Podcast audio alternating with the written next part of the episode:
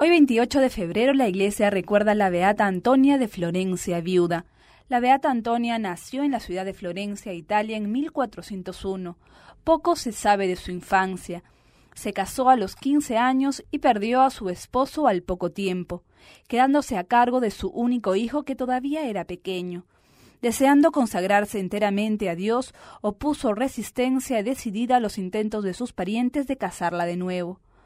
Cuando su hijo ya tenía la edad suficiente para valerse por sí mismo, decidió dejarlo en buenas manos e ingresó al convento de terciarias regulares de San Francisco que había fundado la beata Angelina de Marciano en Florencia.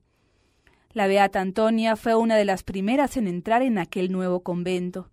Un año más tarde, su superiora la nombró superiora del convento de Santa Ana de Foligno, y tras tres años de servicio en esta casa, fue enviada a gobernar la nueva comunidad de Aquila. Cuando el santo franciscano Juan Capistrano pasó por la ciudad, la beata Antonia le manifestó que deseaba vivir la vida franciscana de manera más estricta. El santo comprendió su anhelo y consiguió que le cediesen el monasterio del Corpus Christi. A este nuevo monasterio se retiró Antonia con once de sus religiosas en 1447 para practicar la regla original de Santa Clara en todo su rigor. La humildad y la paciencia eran las virtudes más características de la beata Antonia, quien durante quince años tuvo que soportar una dolorosa enfermedad, además de una multitud de severas pruebas espirituales.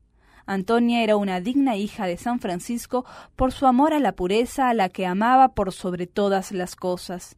Tenía setenta y un años cuando el 28 de febrero de 1472 el Señor la llamó a su presencia. La ciudad de Aquila la veneró como santa desde su muerte.